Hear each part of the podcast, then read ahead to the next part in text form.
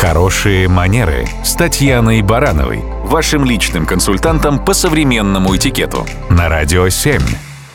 Здравствуйте. Общественный транспорт, как и любое другое публичное место, предполагает, что здесь непременно есть свой набор правил поведения – Помимо прописанных норм, важно помнить, что, например, с точки зрения культуры и вежливости, желательно уступать место не только общеизвестным категориям пассажиров, но и тем людям, кто явно в этом нуждается в данную конкретную минуту. Например, человек с чем-то очень тяжелым в руках или кто-то, кто очевидно себя не очень хорошо чувствует.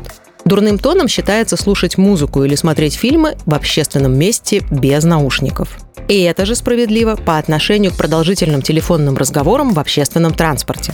Особенно сильно это мешает другим пассажирам, если беседа ведется по громкой связи, когда все невольно вынуждены слушать обе стороны этого личного разговора.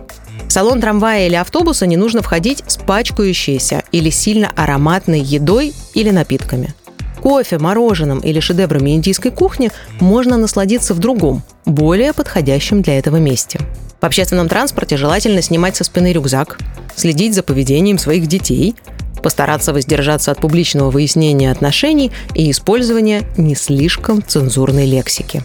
Хорошо, когда в час пик в ответ на оттоптанную ногу мы не бросаемся гневно предъявлять претензии обидчику, а стараемся принять тот факт, что, скорее всего, это было сделано не специально. И велика вероятность, что если мы не перебьем человека ругательством, то он сам вежливо извинится.